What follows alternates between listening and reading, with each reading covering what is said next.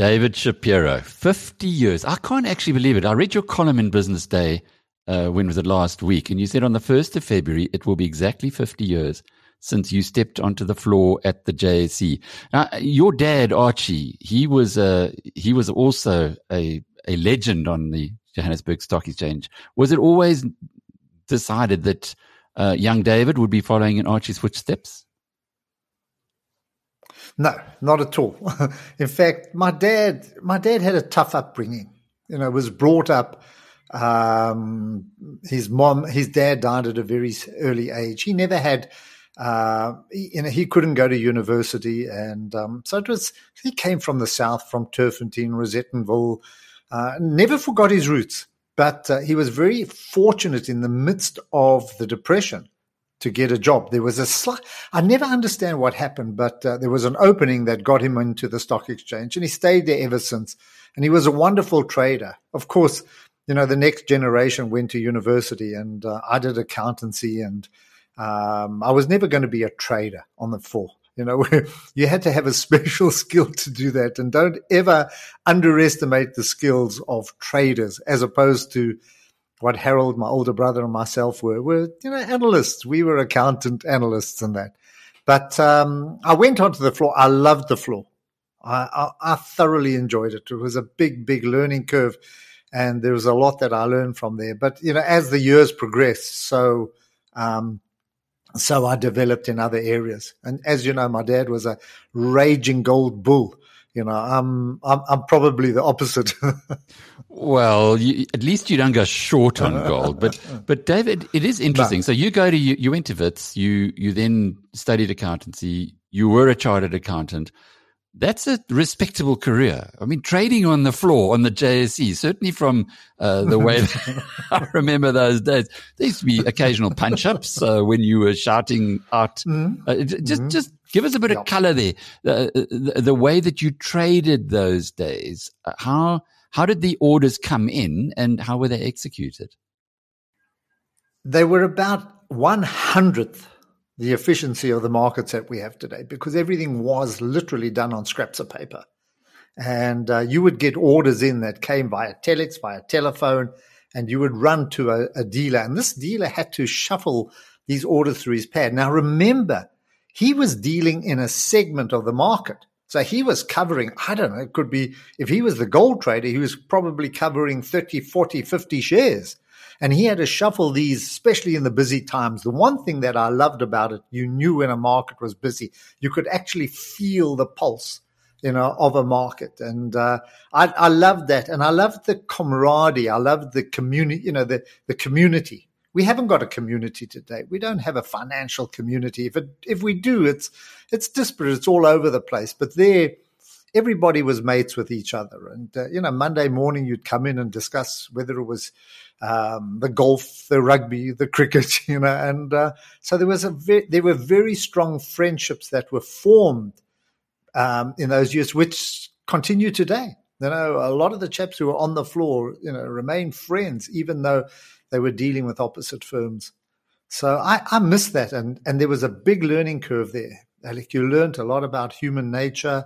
You learned a lot about trading, about markets, far more so than you do, I think, on the screen based systems and that. I remember watching from the gallery, uh, which was all glassed in, and you could then look down at these grown men who were running around shouting at the top of their voices, buy this, sell that. And then there were people who uh, were markers, I suppose you called them, who were standing on these big boards and writing in chalk. Quarters. Yeah, writing in chalk when when yep. the when the share prices change. Yep. I mean that that's like a world away from where we are today. Totally. I think if if I go back on 50 years, the biggest change has been the technological change. You know, having come from an open outcry market to where we are today. In fact, you wrote, I, I read yesterday an article you wrote for a magazine called Leadership in 1987 which was the hundred, the centenary, and you know, and you were actually writing on the change of technology because in 1987 we were starting to use computers for research. You know, that was the start. I mean, the big leap came when we went electronic in 1996 with the internet, but I mean, we were starting to to to get used to uh, putting research onto spreadsheets and so on. So uh, one day I'll send you that article. I'm sure you've got it in your archives. But I was just catching don't. up yesterday. But that was the Alec. Yeah. When I came onto the market in 1972, um, there was no direct dialing to London or to, to anywhere. So if you wanted to deal with your counterparts in London, you used to have to book a call through the operator you know, and it'll come through half an hour later. And we dealt in telegrams and we dealt in telex, coded telegrams. And so communication, understand this communication to get information from London, respond to it, send back an answer was a half an hour. Today it's instantaneous. Now that half an hour opened massive gaps for, you know, for what they called in those days arbitrage, taking advantage of price differences between shares that were, tra- you know, South African shares that were trading in London and um, and South Africa. And of course, we had those counterparts in Zurich, Brussels, Paris, London, New York. So it was quite an international market in that, and it worked. And oh, besides that, we were dealing in the blocked rand or the security rand or the financial rand. It wasn't just straight currency dealing. If you couldn't, so, yeah, it, that that was the seventies, yeah. If you couldn't calculate quickly, you couldn't do. Uh, who was it? The one Springbok coach who was counting on his hands one day, uh, on his fingers. But but David, uh, I, I, recall when I started, which was not too long after your uh, first day on the floor, when I, I started in journalism. Penelope Gracie was my boss, as it sounds. She was female, and Penelope could ne- was not allowed into the Rand Club uh, when she went to the Rand Club for business lunches, she was had to be spirited in through the back entrance. What was it like at the JSE when you arrived there, and and the maybe the transformation? I think it was some years before Penny could go through the front door at the Rand Club. What was it like at the for women at the JSE then? The same thing. I think the first female member was Anne McCurtain, which, if I recall, was in 1976. It might have been slightly later, but uh, that was the first. Uh, that's when they started to allow females in. The strange thing is that um, I worked for a firm called Max Pollock and Freemantle, and Eric Freemantle had applied in the fifties for a lady who was working for him, Betsy McLaren, to become a member. And I mean, you know, you can't believe how the the committee objected and you know what he went through. And and the reason they finally gave him was that there were no female toilets by the trading floor. In other words, there weren't facilities. so he was ahead of his time, and he felt that uh, she had given so much to the firm that she was entitled to be a partner. In order to be a partner, you had to be a member. But it was only much later that um, you know that they started to admit females. I think the I'm trying to think when they first allowed the first non-white was Siki Ebrahim which I recall was probably 1981, an Indian chap. He's still with us. Well, his son still works uh, with me today. And um, I think that was in the early 1980s. David, looking so it was different. looking back over fifty years, I know you did touch on this in your Business Day column, but I'd I'd love you just to repeat it for us. The the, the big lessons that you've learned about investing in this wealth of experience that you have been uh, exposed to. I think I think you know I, I, management is very important. That was the one lesson. But I'm going to I'm just going to put that aside. We can come back to it. The one lesson I learned, and I have so many examples, are of ordinary people who built wealth just by being clever, buying the right kind of shares and sticking with them. And um, I remember going down, I used to often go down to Somerset West and I'd meet people there that I was talking to. Not, you know, I was giving a talk and they would come and attend. And afterwards, they were proud to show me their portfolios. And here, they were very simple folk, lawyers, you know, doctors, the local doctor, the local lawyer, accountant, etc. They had backed Johan Rupert. And they had portfolios in those days were in the multi-million rands and they had just supported him. I I worked. I was very privileged to work for a, a gentleman by the name of Gus Lipschitz, And then in the 1990s, Gus saw the change in the South African economy. And he said, you know what? We're going to have a new middle class and they're going to spend. I'm going to buy Ellerines. I'm going to buy Cashbuild. I'm going to buy Bidvest. And all he did, he would choose one stock or two stocks a year and just build and build up a four. You know, he was he wasn't a man who, who boasted about the money, but when I saw how clever, you know, how these gentlemen had built by just following the right kinds of business um, just just how successful they were. They never they never switched and changed and and went into diversified portfolios or what, let's call it balanced portfolios. They just stuck to their strategy, and I think it's a massive lesson. If you find the right kind of companies, just stay with them. You know what I mean? You, you know from Berkshire. Just have a look at the multi billionaires that have been made just following Warren Buffett, you know, from the early ages simple, easy folk lived in the lived in Omaha and uh, amassed a massive fortune. And I'm saying, you know, it's not difficult. It's it sounds more difficult. Just find the right companies, you know, and know the management as well. Management very very important. Know that they're acting in your on your behalf, and that's the other lesson. Know that they're not acting for their own self enrichment, but rather to uh, to build a legacy, you know, company, a legacy company, and also to look after your interests. So, where do you start on both of those? First of all, finding the right companies, and secondly, uh, trusting the management or knowing which management is trustworthy? Time. You know what we do? We suddenly find, you know, we're listening to uh, the media. I'm talking mainly television, you know, and you, you're listening to, and they come up with a new company that's coming out with a new product. Just wait. You know, you've got to give management time. I always say it's like a relationship. You know, you don't you don't find a pretty girl and on the first date she's great and she looks attractive and she's she's fun and you want to marry her the next day. You know, it takes time.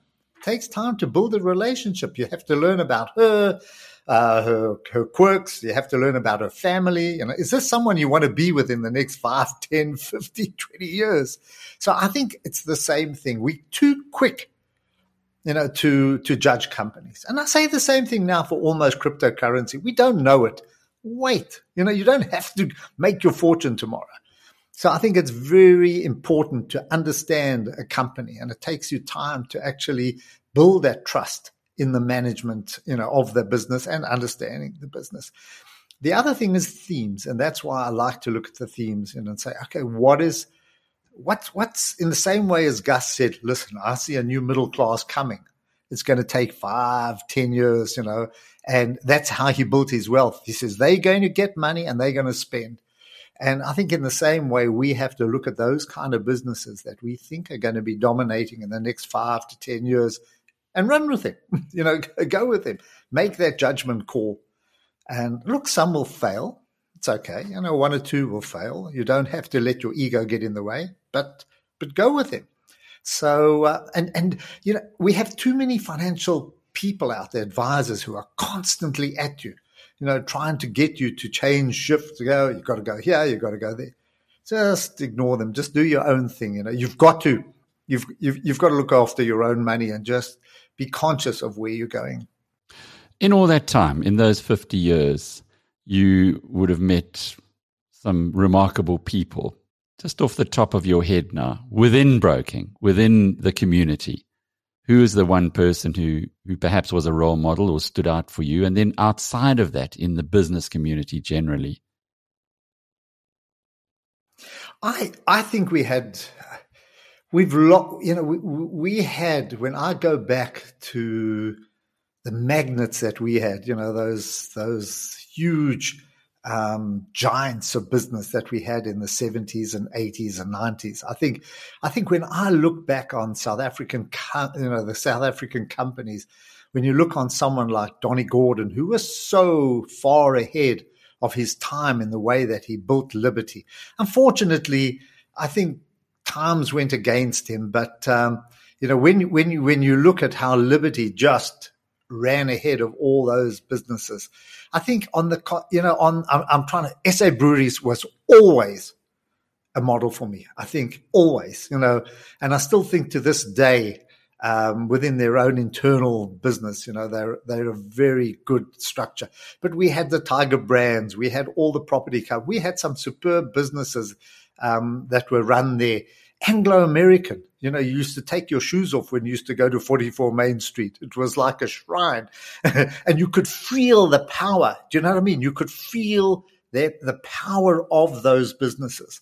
And um, you know, South Africa in this in those in that era was a very powerful nation.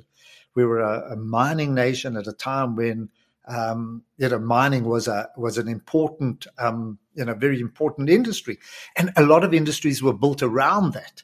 You know, and so I think those were the those were the the, the not models. You know, I think we we revered them you know, we always revered um, those kind of people, and they had a certain power and magnetism, which I don't find is there today. You know, there's there's some very good managers here, and we've got some very great businesses, but nowhere near the kind of stature that uh, those kind of people commanded and had. You know, and um, so I, I found that was a very good learning, you know, a, a lesson for me as well. Unfortunately, things have changed. I think the country we we let it slip you know, um, and it wasn't, I don't, you know, when I say we let it slip during the 90s, uh, we took our eye off the ball, and then we always we thought that the Chinese would continue forever, you know, buying commodities, and uh, we we suffered from the Dutch disease, in in the sense that we thought you know commodities would always save us. We never thought that commodity prices would come down.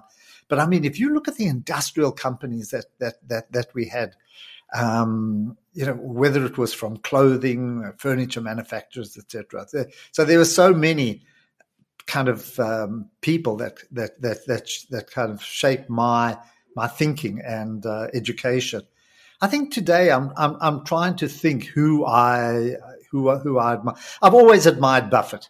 He's a one man and that era that you know why, because he's just down to earth.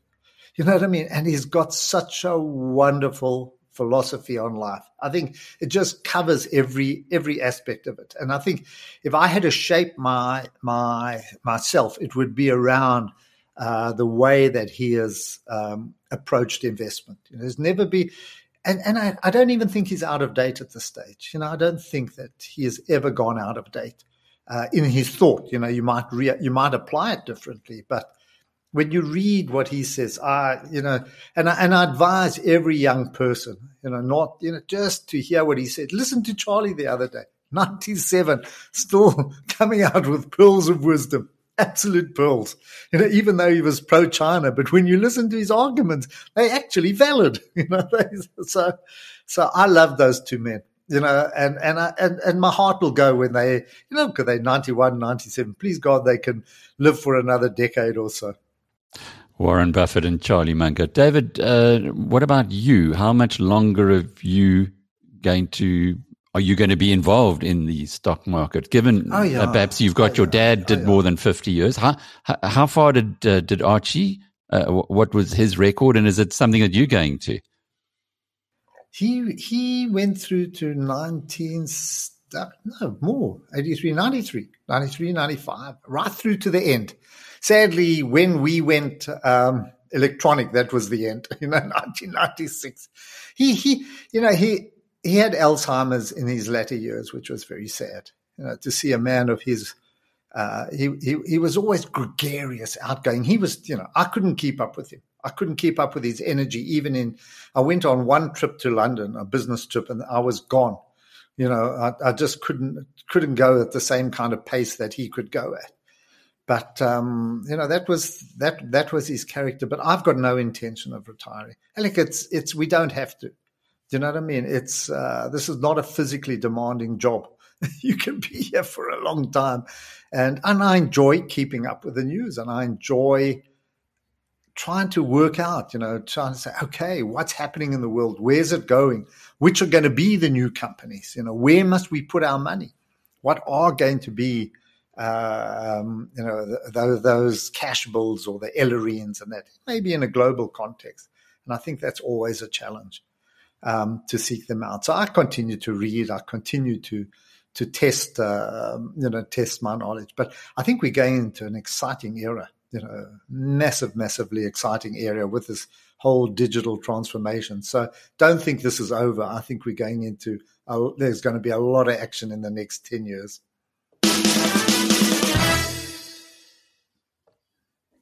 Dit um